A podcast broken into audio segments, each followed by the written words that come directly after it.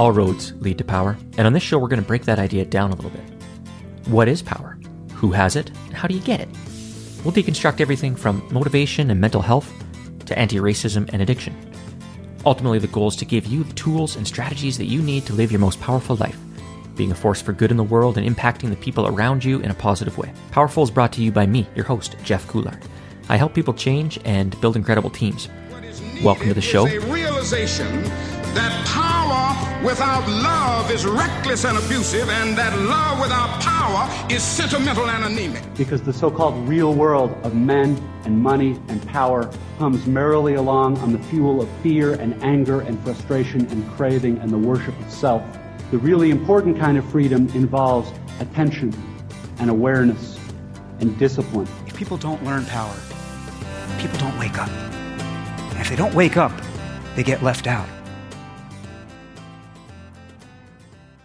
Okay, welcome back to another episode of Powerful. My name is Jeff Coulard and I'm your host. And today I am really excited for a conversation that I had with an administrator, a school administrator that I admire more than just about anybody who's in that role. It's someone who I've had the pleasure of working with his team over the course of a couple of years at a local elementary school.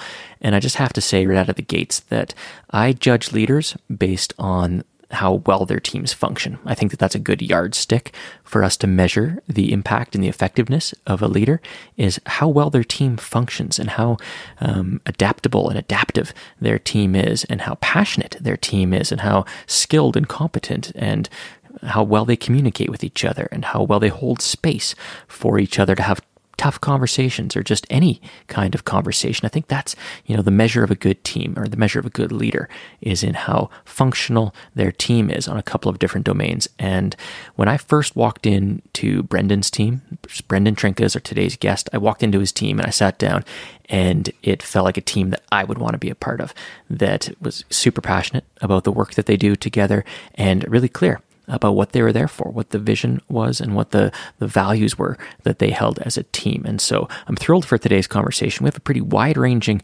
conversation about education and about leadership, and I hope you enjoy it half as much as I did. Brendan, thanks so much for joining me.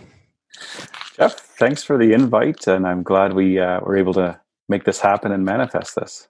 Yeah, no, it's been uh, it's been a conversation I've been wanting to have for a while around uh, kind of leadership and education system in particular. It's a place that is near and dear to my heart. I come from a long line of teachers. My father was a teacher and a principal and a superintendent, and I married a teacher, and her father's a teacher. My sister's a teacher, so you know I, I narrowly escaped being in the education system, probably myself at some level. So um, it's a it's a system that I'm always intrigued by around kind of the the breadth and scope of being an educator these days. The you know pre even pre COVID, so we're recording this in kind of end of May 2020, and we've all been in this COVID 19 pandemic for probably two months now. Has really impacted our our practices and our systems. And so I'm, I'm interested in talking about some of the shifts that you've made and in, in your school around that and what leadership looks like in this kind of new world. Because I think not just educational leaders are wrestling with this, but leaders across the board have had this disruption really hit their practices and and what is, what does leadership look like for you now and and how is it the same and how has it changed um, and also just wherever we end up going whatever we end up chatting about. I know you've done some recent uh, learning around stress in the workplace and stress and leadership and those combinations so i'd love to dig into that with you as well. So again thank you for joining me. That sounds great, Jeff, and and uh, a lot of the a lot of influences uh, that I've uh, learned from has come from from my chats with you over the years as well, and I just really appreciate having a voice that doesn't live in a school, and that's really important to me in terms of uh, connecting, making connections with uh, outside of your own building uh, uh, folks, because that's where the the real world lies. So no, I, I I can speak to you all day, I'm sure. So let's start. all right so i want to dig into culture building a little bit because I've spent a lot of time in a lot of different schools over the over the past couple of years, and the one Mhm. school that always stands out in my mind is Glenbow Elementary School, which we I worked with you and your team for you know in and out for probably two or three years maybe uh, while you were there doing different kind of workshops and we did some values work. Um, that it struck me as a, a palpably different experience walking through those doors and engaging with your team than other places in the system. Not to compare good versus bad, but just different, like differently connected. There's a level, of a sense of belonging and community in that place that came from like every every member of the staff that I would talk to, which is a very unique experience. As an external consultant, mm-hmm. usually you get a, a, much wider range of engagement in a, in a in a staff team. And so I'm yeah. curious curious when you reflect on that because you've since moved on from that position. Um, but when you reflect on your time at Glenbow, what are some of the things that really stand out for you? Culture building activities, philosophies, experiences that you had. Yeah. Um, Thanks for that. That's a uh, it's it's something that when I reflect back on Glenbow as well, it's something that absolutely uh, resonates with me in terms of uh, getting to a place where there is that culture in a building is um, phew, it's it's quite uh, it's, it's it doesn't happen overnight. Mm-hmm. So where would I start with that? I guess um, you know I would start with uh, when I uh, think about uh, culture, I think about community. And so when I arrived there, there were some words about folks saying, "Oh, it's a Glenbow family," and I and I'm really quick to say, it's not a family. It's families. Uh, you know, Jeff, are there's um, a fair bit of dysfunction can be in every family, um, and the lens is just not the same as a community lens. And so words matter to me. So I was really uh, careful with my words. And I said, it's the Glenbow Learning Community. And that's just something that uh, I think words are important. Um, and a community is uh, different than a family. And there's contributing members, and there's a, a power wise, which uh, I'm sure you appreciate. There's elements there too. I wanted to see uh, like fractals in nature. So fractals are repeating patterns in nature. And so what I wanted to see when I thought about that and when I started to see what I wanted to see, it was the way adults interact with adults is the same with inter- teacher is the same as the way staff interacted with students.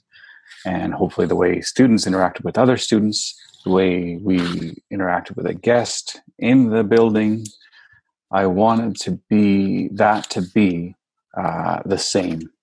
Uh, and i wanted to that to and i do believe that that would be uh, beget building that uh, uh, greater community and and uh, community that is grounded, present, uh, listening, and just wanted to see the qualities that uh, those type of qualities.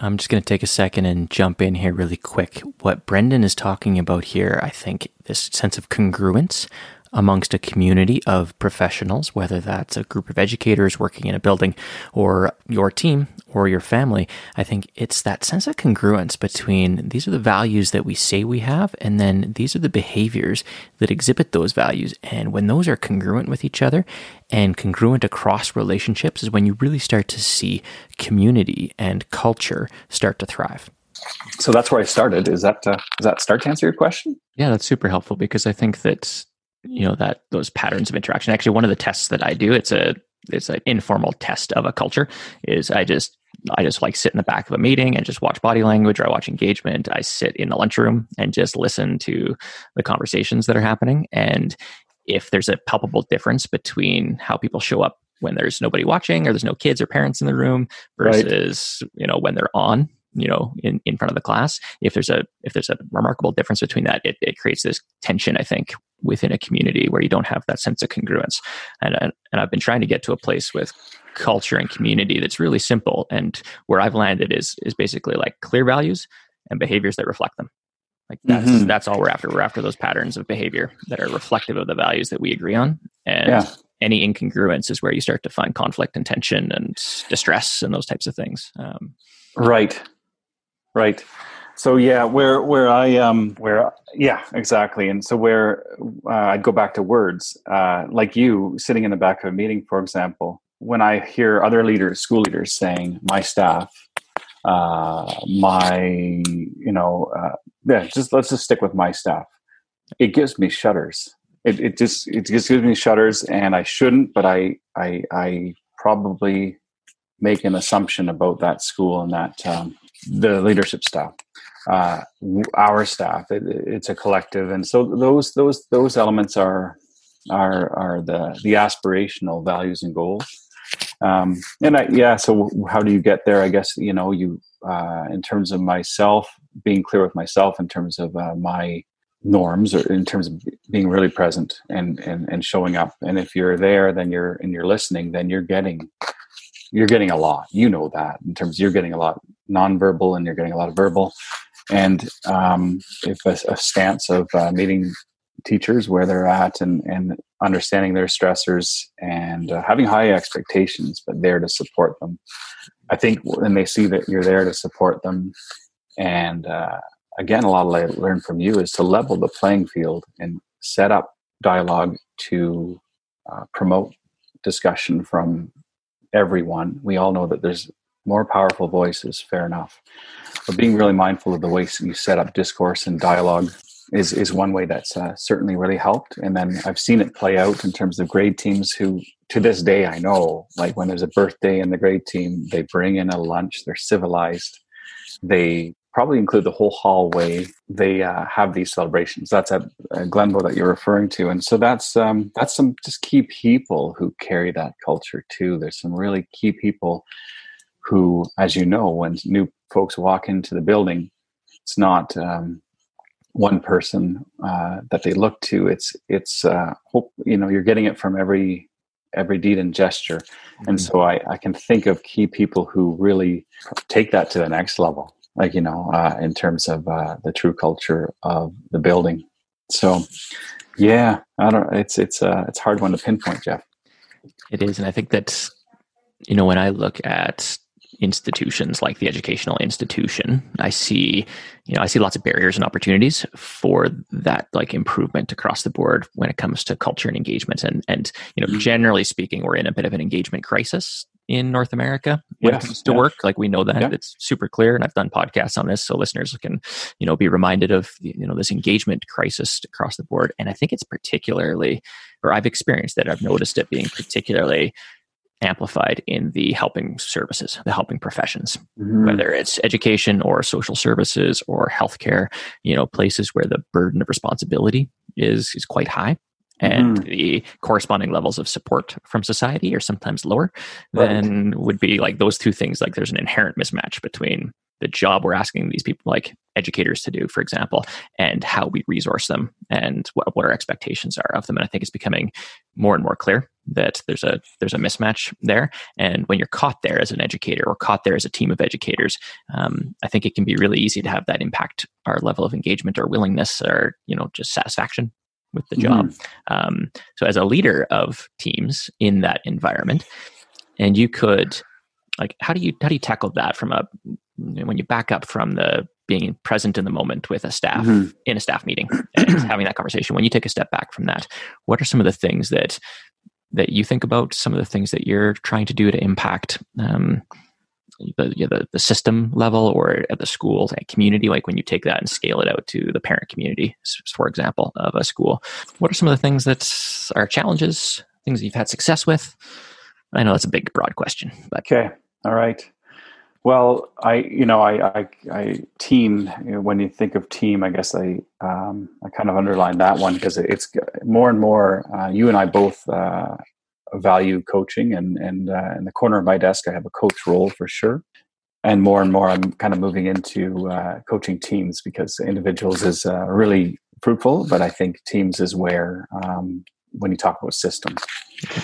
So uh, I I think. Um, when I think about some of the ways we've impacted, I, and you make your impact is, um, I don't know, I, I, things like using positive presuppositions. I learned that in cognitive coaching years ago. You know, when and that would be, you know, placing a positive aspect to that person who's in a big challenge. Let's say it's a parent, you know, and, and you'd say, I know that you know you you want to try your best about developing a routine in bedtime type thing even if they're not, but you're giving that and you see shoulders relax a bit when you say something like that. So with the staff, uh, you know, for example, recently I, I said one statement like, I opened the staff meeting, it was around reporting time, there were a lot of questions. And I said, We trust your professional judgment. And the shoulders in the room, the, exhale was palpable. And so it's not just saying nice things, Jeff, but it's showing and demonstrating that trust and appreciation from where they for where they are right now is a is a pretty important place to start. Like I think if you walk in for myself this year, if I walked in, you know, as they say, guns a blazing and wanting to make uh, all this change, and uh, you, it could be pretty tricky for when you're talking about a whole organization. So in terms of parents, uh, you know, and where I'm at right now, I leverage that a lot and really sharing. I, am really open with sharing what I'm learning. Uh, you know, we did some work around restorative practices and with students, and I, I saw a lot of influence there with students. So many narratives there that created uh, great changes. so I would feel free to model that with our school council or our, or our parents in general, or when I'm talking to them on the phone, just saying, you know, I asked these questions and here's what their answers were rather than in a discipline situation jeff rather than saying they were repeatedly pounding uh, you know the ball off the ball and the teacher said no and reframing that and asking using restorative practice for example it just invites dialogue it invites people to share their positions and hopefully needs Gosh, Jeff, it's it's pretty intricate, but it's it's weaving together a lot of the practices I think and foundations that you're familiar with in terms of um, uh, conflict resolution. I think and, and power, and uh, I think and then being clear. And so one thing we did this year is we were clear on um, some norms we created and modeled, and are clear on norms for our staff, and they're on every staff meeting agenda, and uh, they're practiced. So the clarity part is something that uh, helps me a lot too because I have a lot of ideas swirling in my head and I don't always get them out in a clear way. Let's begin to restorative practice a little bit because I think okay. um, if, if if you want, we can go. yeah, I'd love to. I'd love to. Yeah. What are some of the principles or foundations of restorative practice that make it different from traditional kind of disciplinary or conflict?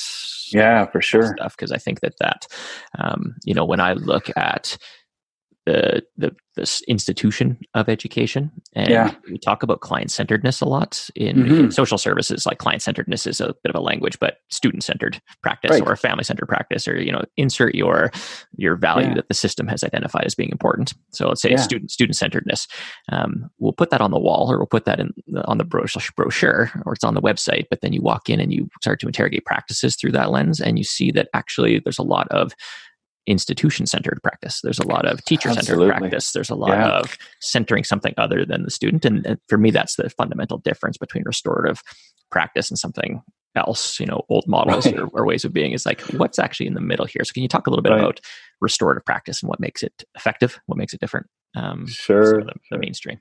Can I tell a quick story first? Absolutely. Yeah. I think it was my first year at Glenbow. and we had we had lead teachers in every grade, and uh, it was um, you know we asked for statements from teachers, just in a, uh, open-ended questions. And uh, truly, I didn't have this in mind when I asked that question, those series of questions. But when I had the data, Jeff, uh, at our lead teacher meeting, I was like, okay, what I, I have data, so now what, right? And that's the challenge, oftentimes. And it just struck me as like, hmm, maybe we could classify these as student centered or teacher centered. And so that was the exercise. Oh boy, that was uh so it, it put people people were uncomfortable with it. It was uh yeah, people were uncomfortable I guess uh, with uh, placing statements that colleagues said in one or the other two buckets, and and uh, so it was um, definitely had some I don't know if you call it pushback. I don't think I, I, I don't like the word, and I wouldn't call it that. But some people would. At any rate, it certainly speaks to just uncovering institutional practices versus um, other promising practices. Anyways, restorative. So with restorative, I have to go narrative as well eventually, but uh, talk about restorative practice. You know, meeting in circle is something um, at the heart of it. And so, again, if I peel back to Glenbow, uh, there's a professional learning day in May. Uh, those are all these pretty critical. They're lining up the new year, and uh, I think it was my second year there. We went off site. We went to um, uh, it's called Headspace. It's no longer uh, uh, around. But it's a type of space that you walk in, you don't know where to put your briefcase, Jeff. It's just a different space altogether. And so that was uh, a big part of, uh, as you know, shifting uh, thinking. We met as a circle, and, and a staff member afterwards um, commented, "We should meet as we should meet as in circle every time we meet as a staff." And so, and things like that, that's right in my wheelhouse, Jeff, in terms of plays right in my wheelhouse. And I'd much rather hear it from others rather than me saying, we shall meet in a circle, you know.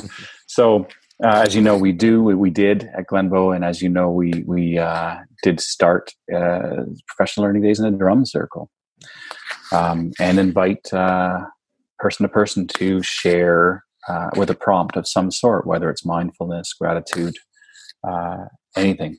So that is a, an example of restorative practice. Practice. Um, it's equity. It's an, it's an, and it's an option to pass as well. So the circle is a big part of it.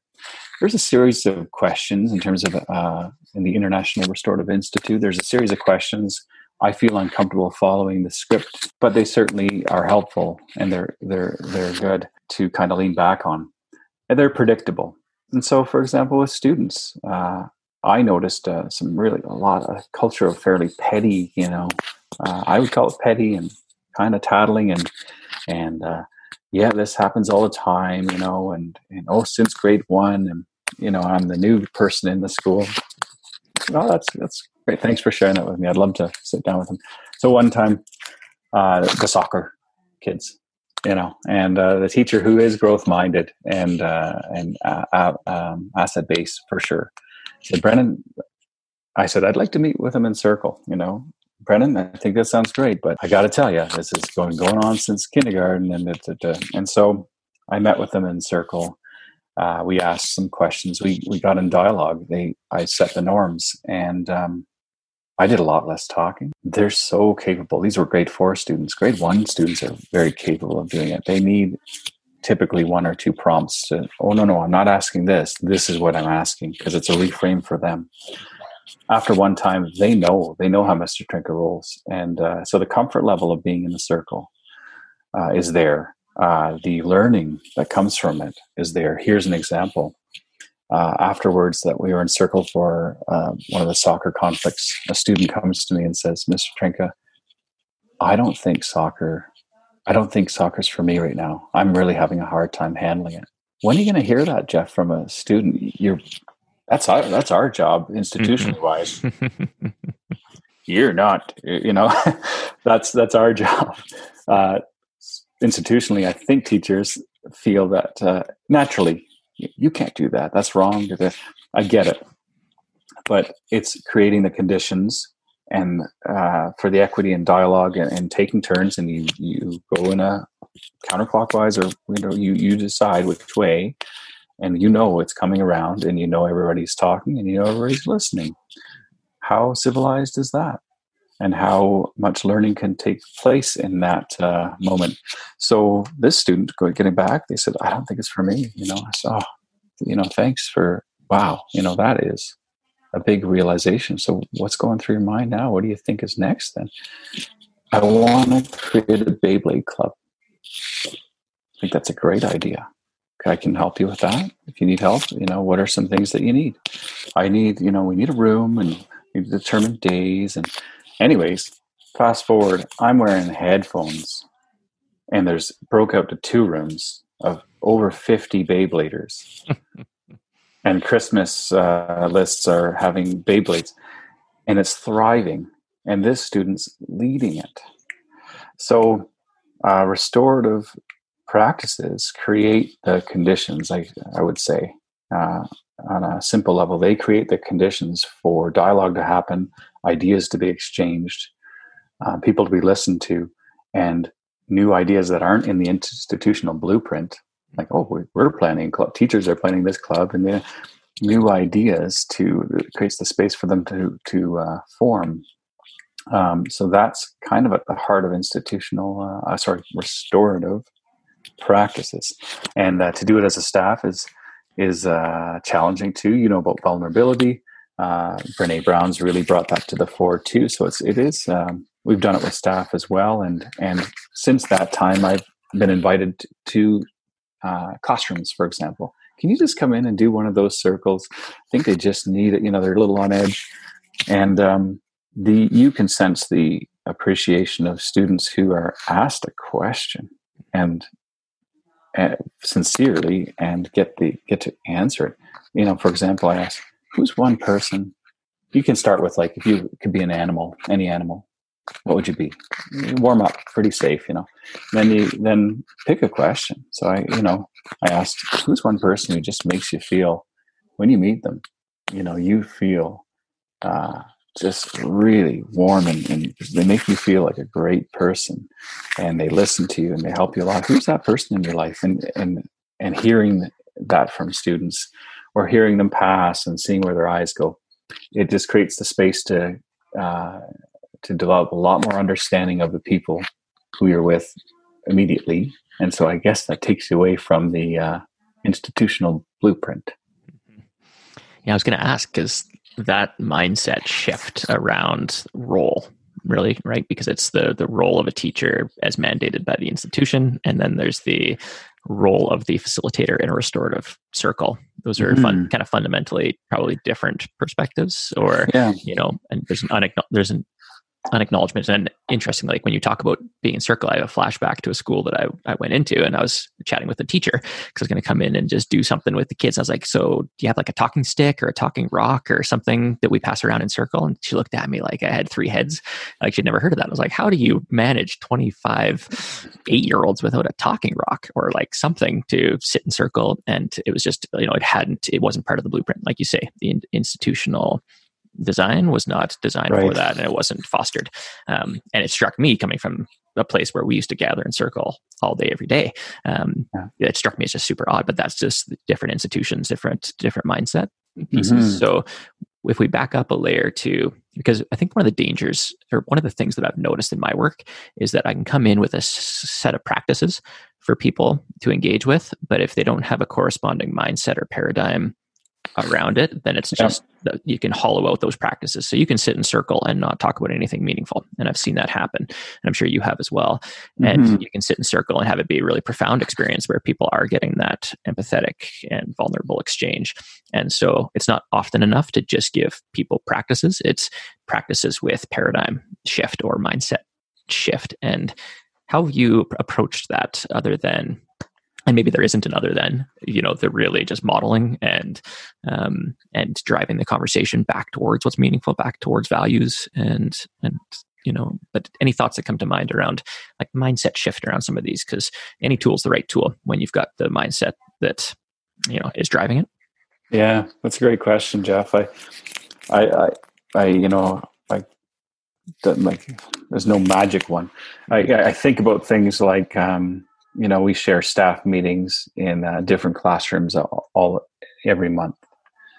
And so be I, I think about uh, going out of your room out of your space so going off site uh, I, I think about like this physical spaces are important. Um, so changing the physical spaces and, and, and uh, sharing the staff meeting and locations um, i can give you examples of how that the next week three other teachers had their rooms set up in this way that you've never seen the room set up where we hosted. So I guess I'm talking about uh, the the sun and the and the sun and the wind uh, parable.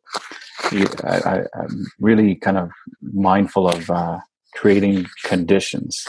Um, so different locations in the staff meeting, for example, or as simple as having a non-judgmental stance and and uh, and hearing a, a, heavy position from a staff member and me just saying tell me about that.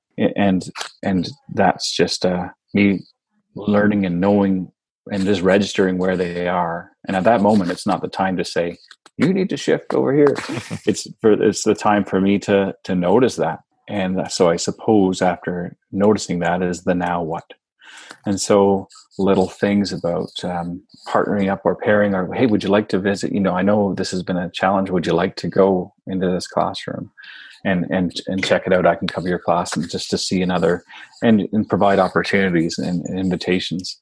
So i guess I, i'm i'm looking at um, yeah, you know, I, I think of, there's a lot of people, Jeff, I, sorry, not a lot of people, but I, I forced Buddhism or forced Zen, like, you know, in, in today's culture, people really trying.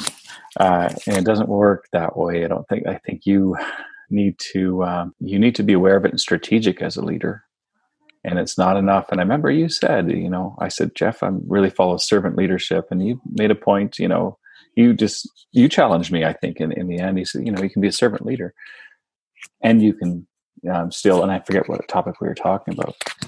So it's not abdicating.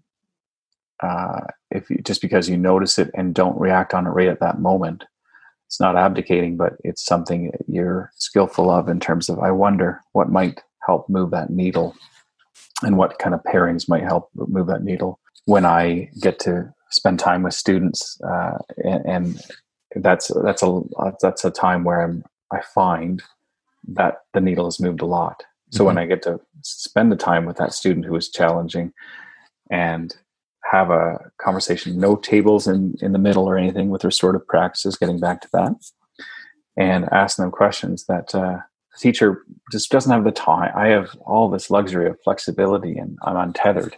So me reflecting something back from that student that which might maybe lead to like a trauma or something that's a big fear that they have often is helpful to the teacher because in in, in helping them shift because in their eyes and I get it there's 30 other kids in there.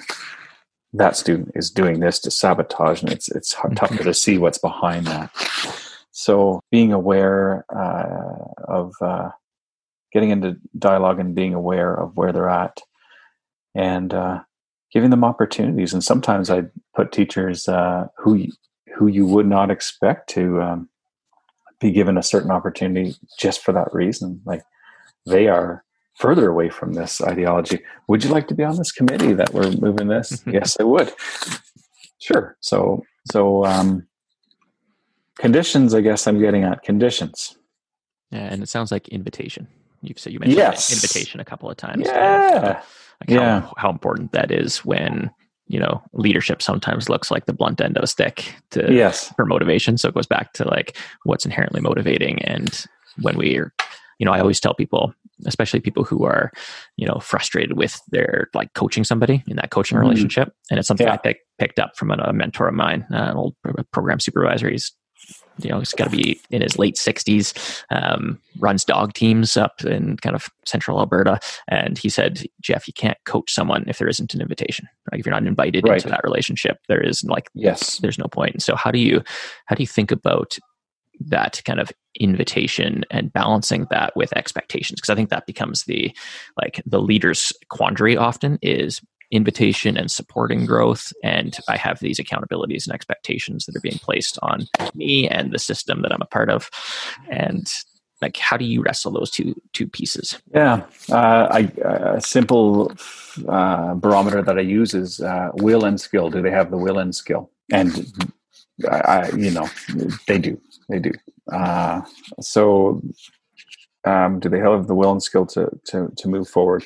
I, I think a lot. I go back to invitations, and I and a lot of times I'm opening it up to everyone. I'm not hand picking, but I, so I'm opening up to everyone. And and uh, so, what if there's thirty? Well, that's a great problem to have you know and, and we don't like there's there's um it just works out that where where the cord hits people will will come out um so that accountability piece I go with my uh, go with my instinct a lot, Jeff. In terms of a lot of a lot of times, I find uh, your initial my initial instinct will be there, and then I'll try to talk myself out of it. Um, so having announcements, we have an our school has announcements every morning, and I thought uh, through the COVID, uh, through the school mm-hmm. closure, and uh, initially I just came to me. I was like, we need to do this in order to have our community, and then um, I'll find ways to maybe not, you know, type thing. But uh, you, you going with that. so uh, initial hunches and instincts in terms of what will what might uh, light the light the fire. The system accountability. Hmm. Being clear about that, you know, and there, there's part of leadership that it just is like, yes, this is is this expected? Yeah, absolutely, it is. Um, so I guess I, I look at uh, here's one example. Maybe you know we're all moving to a shifting uh, real time reporting. It's a big shift. It was a big shift in my current school. Hadn't done a lot of uh, you know, especially kindergarten grade one teachers feeding the parent portal and putting your marks on there mm-hmm. and melding the two um, philosophies can be difficult. So I guess again, um, I described it to our school council. I said, "Hey, do you know what reporting looks like? You know what reporting season looks like for teachers?" And I gave them a pretty clear outline. And I said, "You could be pretty safe to assume that teachers are not at their best in those two weeks in November when they're and um, and I and that furthermore, I said, you know, we're shifting to this, so you know, if you're open, I can put a canned statement on the report card saying where the direction we're going and see the parent portal for the information. That was a motivational thing for teachers too. So there's a big institutional expectation, mm-hmm. and then it's me uh, kind of massaging and interpreting that, and and making it. Um, it is a carrot, I guess, um, but I was surprised to see how fast we are we move there, and we're there, and that was just this year. So having um, uh, that was, I guess, that's an example of a carrot, Jeff. But but there's a bit more to it in terms of being honest about uh, and working with your parent community, and because teachers were worried about like what are parents going to think. I said, hey, I've already talked to the council, and I'll publish it. I'll say in September newsletter, hey, guess what? Here's where we're going and so uh, you're you're making it um, when you're talking about the uh, the Mead twos in terms of uh, management and institution. Uh, you got to create some narrative around there and and make it uh, make sure that the the purpose is seen because hopefully everything does have a purpose. Yeah, I think that's that's great advice. I think that a lot of times we, as institutions or as senior leadership, we're a little bit disconnected. There's a there's that disconnect that happens between the top and the the yeah. direct service provision.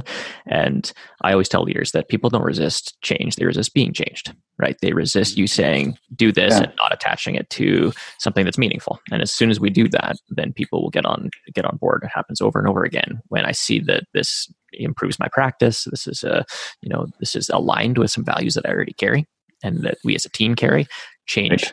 You don't have to really sell it, right? It's it's that you know when we when that disconnect is is clear that this is something that kind of arbitrarily imposed by somebody who's not a direct service provider, and you know on a whim, right? Which I think change fatigue is real in our institutions. I think that the the rate of change that happens across the helping professions and education. I know, you know, I've sat with enough teachers now over the past couple of years that they're sitting in the back, their arms crossed, and they're like, "I've seen this before," and it's the pendulum will swing back again the other way. Um, mm-hmm. So there's a little bit of that fatigue around change, and I think it's because it's there's been a disconnect between why it's meaningful and how yeah. it's how it's going to be helpful for them or the students versus this is something that some bureaucrat or administrator or whatever we you know label of the day we want to place on on senior leadership um, is coming out with. So i think that's great advice. I think that clearly connecting the the change to the, the values of the team or or the individuals you know hopes and values and of, of themselves and their practice i think is is pretty key.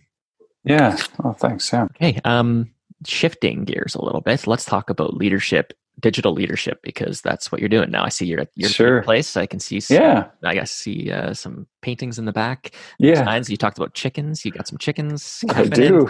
all this time and space that all of us leaders and folks have at home now. Um, yeah. Yet still trying to build and foster community and relationships. And have you noticed any any shifts? Anything you mentioned? Uh, announcements, morning announcements for your school. Yeah, yeah, for sure. In terms of uh, just in general, the shift. Um, it was. Um, it was a stark contrast from one week to the next clearly when the mm-hmm. you know we came to the point of school closures it uh, i'm comfortable with ambiguity uh, as a leader um, I, I, I know that and I realize that. And uh, fair enough, many many people are not. Um, in terms of uh, you know, the, I didn't have answers. No one had answers, right, in the first week. And so um, when I go back to that instinct, uh, yeah, teachers wanted to teach. They wanted to immediately do all these things. The instructions, the marching orders were don't, don't. And I give our staff a lot of credit. They didn't reach out instinctively. You'd want to reach out, and uh, and many teachers across different divisions did. Like, why wouldn't you? but they might have started something that uh, you know wasn't quite the way. Um, oftentimes, uh, they you know it just wasn't didn't fit with the uh, provincial and divisional guidelines. No harm being done, Jeff. I'm not talking about that. Mm-hmm. But um, so my instinct was to okay, let's keep this community connected, and uh, we'll do. An, we'll, we did announcements every day. Our, the grade fours did it, and I was a script writer and just a general facilitator, and and uh, it's kind of my nemesis. I really didn't like. Uh, it was new to me. I didn't. I didn't. Uh, honestly, I didn't like it. I didn't. Uh, I wasn't comfortable with it. I did not not like it. I wasn't comfortable with it, and then I, so I changed, or I, I faded more into the background and and had the students in front of a green screen, and and then I uh, then I just noticed I, I you know it is serving a real big purpose, and it's certainly uh, on many levels. So I I was more comfortable with it at that point.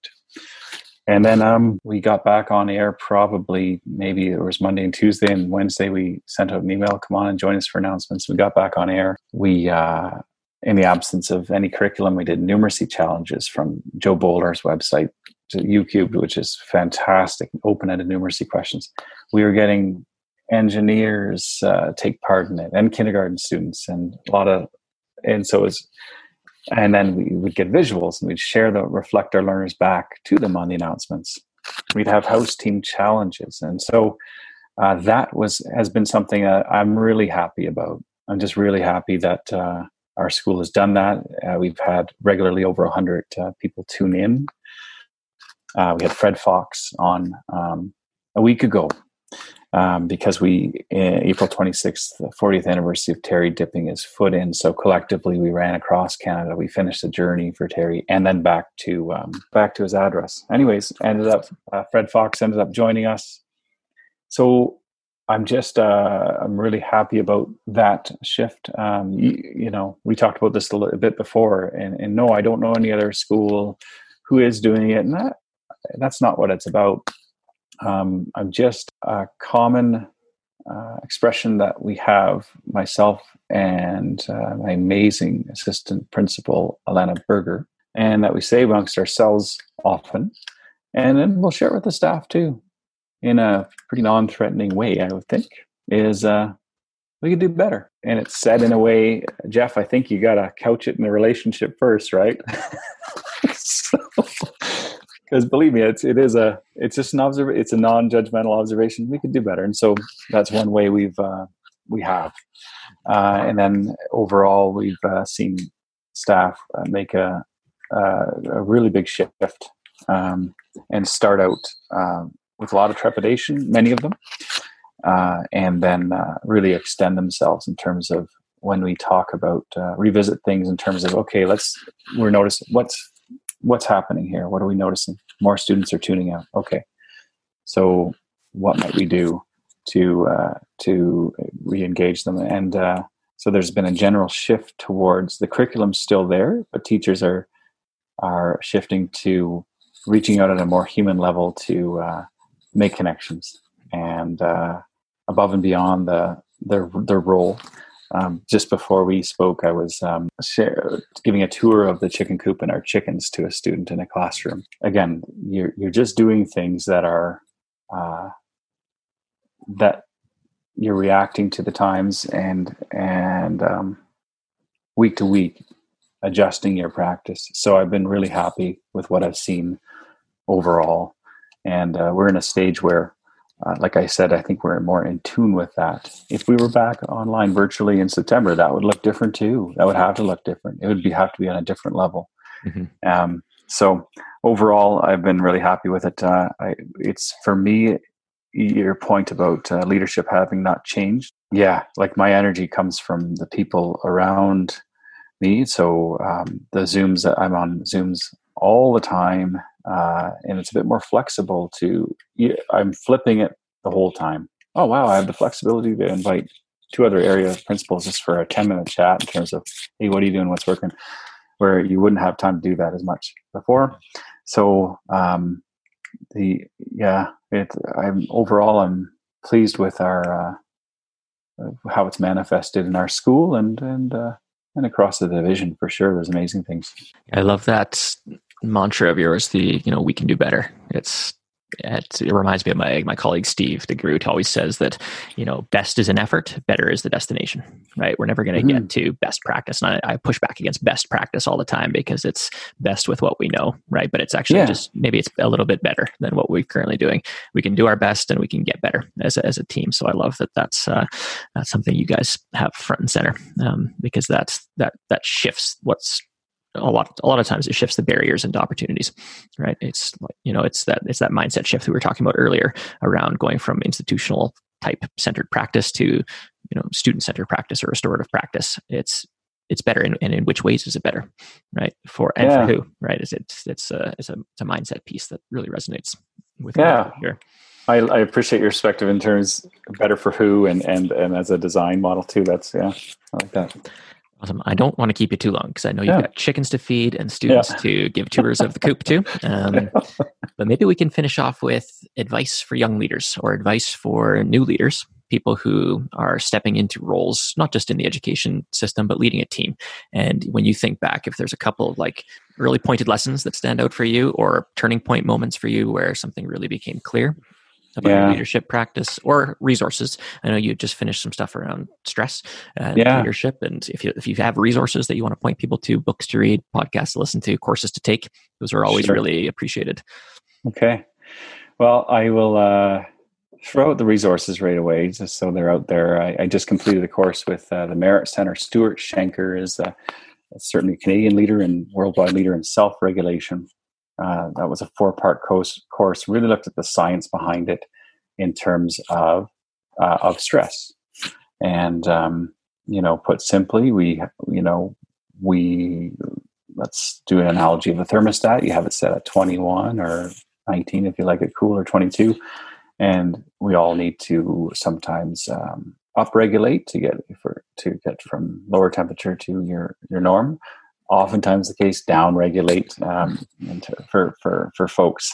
Uh, there's so much science behind it, and it really looks at the upstream of what's manifested in front of us right now. So mm-hmm. the symptoms of what we're seeing left and right and center. Um, and uh, sometimes we get caught in the whack a mole of uh, reacting to those symptoms. This course really looks at what's happening upstream and how do we get to the core of that. So I really like that um, course. Uh, the inner games, uh, Timothy Gallwey is a big influence on me. I just finished the inner game of stress. And so, again, the inner game would be look at uh, your self one versus self two. Self one, self two being your instincts and what's naturally coming out, and your your best self forward. Self one is the the chatter and the distractions in your inner dialogue that's uh, going against that. Um, that's a the inner game of tennis is origin, his original book, but he has inner games of work uh, and the inner game of stress. There's lots of great tools in there uh, because uh, you're going to experience stress. And I think uh, one of the simple pieces of advice would be when I came to my current school, um, I uh, was very, very conscious because I knew uh, what I wanted to uh, what I wanted to influence in terms of the culture, Jeff. Mm-hmm and so I was uh, with myself. I was very conscious that uh, I will never have my phone out uh, when interacting with uh, anybody on staff or students or parents, and never react to it at all. And um, uh, as the new administrator, you're pulled. You're pulled. You, you're you know there's dings going all the time. You're pulled in a lot of directions. It's a linchpin position, but you can only do two things. Oh, sorry, one thing at a time. Mm-hmm. So you're, you know, just finding a way to manage that. And because the picture of a busy, young, busy uh, school leader with a phone in front, and there's urgency and importance. Whose urgency and importance is a, a good question to consider. That uh, that uh, above and beyond the the visual of that because that takes away a lot right there in terms of relationship in my opinion. Um, above and beyond above and beyond the visual it's um, it's not going to be the uh, best way to operate your your building. It's not going to be the best way to be at your best. So those around you can be at your best. So that's one thing. And i as a side note to that I um, a teacher told me this year, they said, you know, Brendan, you know, I don't know, you, it was after school. I don't think you really had an agenda or anything. You just dropped by to check on my day and your phone was dinging and blowing up and, and, uh, you know, you didn't do anything. We were just talking and it wasn't like we weren't even talking about something uh, that, you know, a meeting or anything. And at one point you said, I'm just going to check if it's my son needing something, you know, and you, and you looked and then you put it back and yeah, that, that was, and they just, they, they noticed and offered that to me. So for me, that was very, very meaningful because it's, um, that's what exactly what I wanted to, uh, to see in a culture in a building. So that'd be my one piece of advice, if that makes sense to you, Jeff. I, I love that advice. And I've seen the unintentional consequences for leaders who are tethered to that particular device. You know, mm-hmm. I, I, get in trouble from my wife because actually, like, my ringer's off. Yeah. 24 hours a day. Like it's just not on. Like my phone doesn't actually ring or beep at me or ding because I have the same philosophy. I'm like, I want to be doing. It holds down some paper though, right? It holds some paper down. I don't, yeah. It's not even with me right now. It's somewhere in the house, right? Because the you can't do two things at once. You can't be present in in relationship with someone while your phone is buzzing and you're just checking it like that what we know about attention and what we know about like stress and allostatic stress load mm-hmm. and all of these pieces around you know this constant bombardment of noise in our life like it's really noisy. And as a leader it's a particularly noisy because you're getting noise from you know the people you're supporting and you're getting noise from the top. And and it's it's developing the right filters. And and one of like that's a great filter it's just you know set it aside turn the ringer off and check it when you when you have the time and space and you're not trying to do something else that's more important. So i think it goes back to you know i talk a lot about with leaders about decision making filters. And what are you using to filter out the noise to figure out where like what you should be doing at any given time. And you know values are probably the most poignant thing for me. It's like that's where we operationalize values.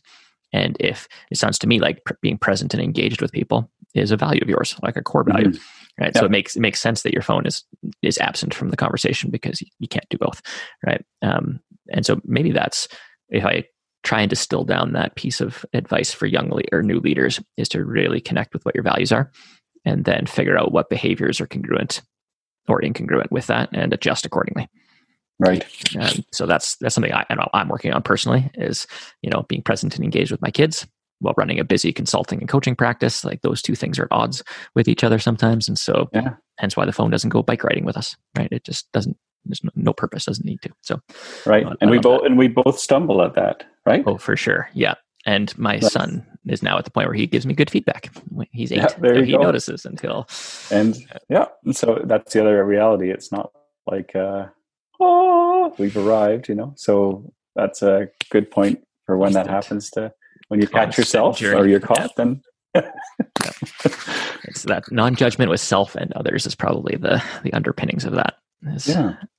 Um, wonderful. Well, thank you so much for oh. joining me. I really appreciate this conversation, and I've appreciated working with your team and seeing the the impact on students and the culture. Certainly at Glenbow, and I anticipate that it's followed you to uh, to your new school as well. So, um, yeah, I appreciate you and uh, the example you set for leaders in our educational system. Um, likewise, likewise, Jeff. I really uh, appreciate any time I get a chance to talk with you. I'm glad we made this happen, and and uh, I'll be following your work here and we'll get in touch. I know that. Thank you for tuning in to another episode of Powerful. Again, my name is Jeff Couillard, and the fact that you're willing to spend some quality time with myself and my guests, like Brendan, uh, to talk about leadership and life and power, uh, well, means a lot. And what else would mean a lot is if you enjoyed this show or you have enjoyed some of these episodes in the past, to take the time to drop us a rating or review on iTunes or wherever you get your podcasts. It really helps us reach a wider audience and have a bigger impact in the world. There are a few changes coming up to the podcast. We're actually going to move to a live weekly show, and more information is available at the podcast, jeffcouillard.com slash podcast. That's J-E-F-F C O U I L L A R D dot com slash podcast uh, where we'll introduce you to a new format where we're going to be interviewing people live and streaming it to facebook and then of course taking the audio and putting it into the regular podcast format like you've come to enjoy here uh, again thank you so much and have a wonderful week